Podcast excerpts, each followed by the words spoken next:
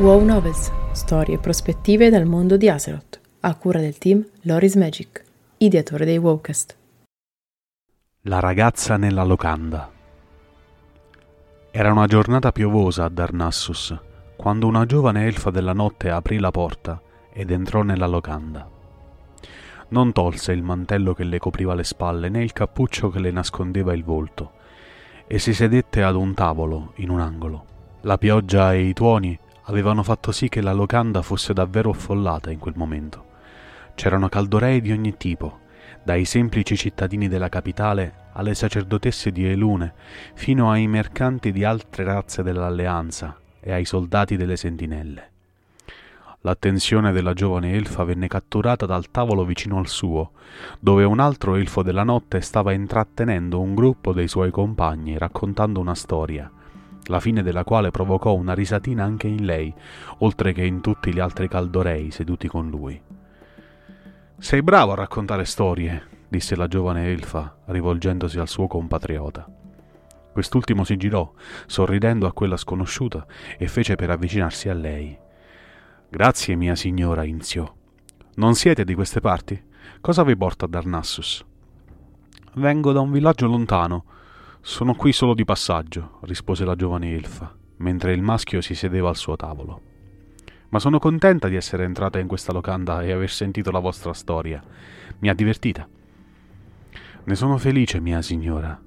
Sono un semplice artigiano, ma quando posso cerco di donare un po' di allegria ai miei compagni in questi tempi bui, rispose l'elfo. Davvero ammirevole da parte tua. Il tuo nome?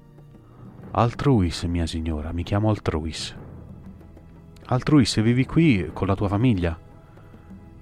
Il volto di Altruis si incupì di colpo e prese a sorseggiare l'idromere nel suo bicchiere. Ho perso la mia famiglia durante la terza guerra, mia signora, vivo da solo. Oh, mi dispiace. Ogni notte il ricordo del giorno in cui li ho persi tormenta i miei sogni. È anche per questo che cerco di far ridere la gente. Allontana quel pensiero dalla mia mente. Disse con amarezza Altruis alla straniera, che da un momento all'altro fece per alzarsi dal tavolo. E fu proprio in quel momento che l'elfo della notte vide, solo per un istante, gli occhi verdi come smeraldi della straniera, nascosti sotto il cappuccio. Sei un bravo uomo, Altruis, iniziò lei. Ti prometto che questi incubi non infesteranno più i tuoi sogni. Altruix rimase un po' perplesso da quelle parole. Come potete promettere una cosa del genere? Fate parte della sorellanza di Elune? Pregherete la dea per me? O forse siete un'adepta delle vie druidiche e conoscete qualche incantesimo? Ma, ma state andando via, non mi avete ancora detto niente di voi. La giovane elfa rise sommessamente ancora una volta. Non sono né una sacerdotessa né un druido altruis. Come ti ho detto, vengo da un villaggio lontano e sono qui solo di passaggio. Diciamo che anche a me piace sognare. Abbi cura di te. Addio. Non dando all'artigiano nemmeno il tempo di rispondere, la giovane elfa della notte si voltò ed uscì dalla locanda di Darnassus in quella giornata piovosa.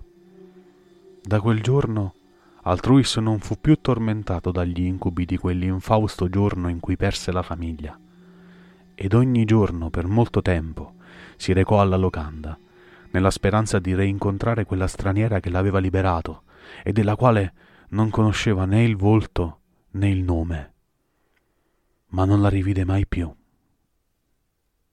Grazie per l'ascolto! Trovi un nuovo episodio ogni martedì e un nuovo Wallcast ogni giovedì su tutte le piattaforme streaming. Ti aspettiamo su YouTube per un nuovo video ogni mercoledì e venerdì. Se ti piace il nostro lavoro e vuoi supportarci gratuitamente, basta un clic. Seguici sui social, su Telegram e vieni a trovarci su www.lorismagic.it. Alla prossima!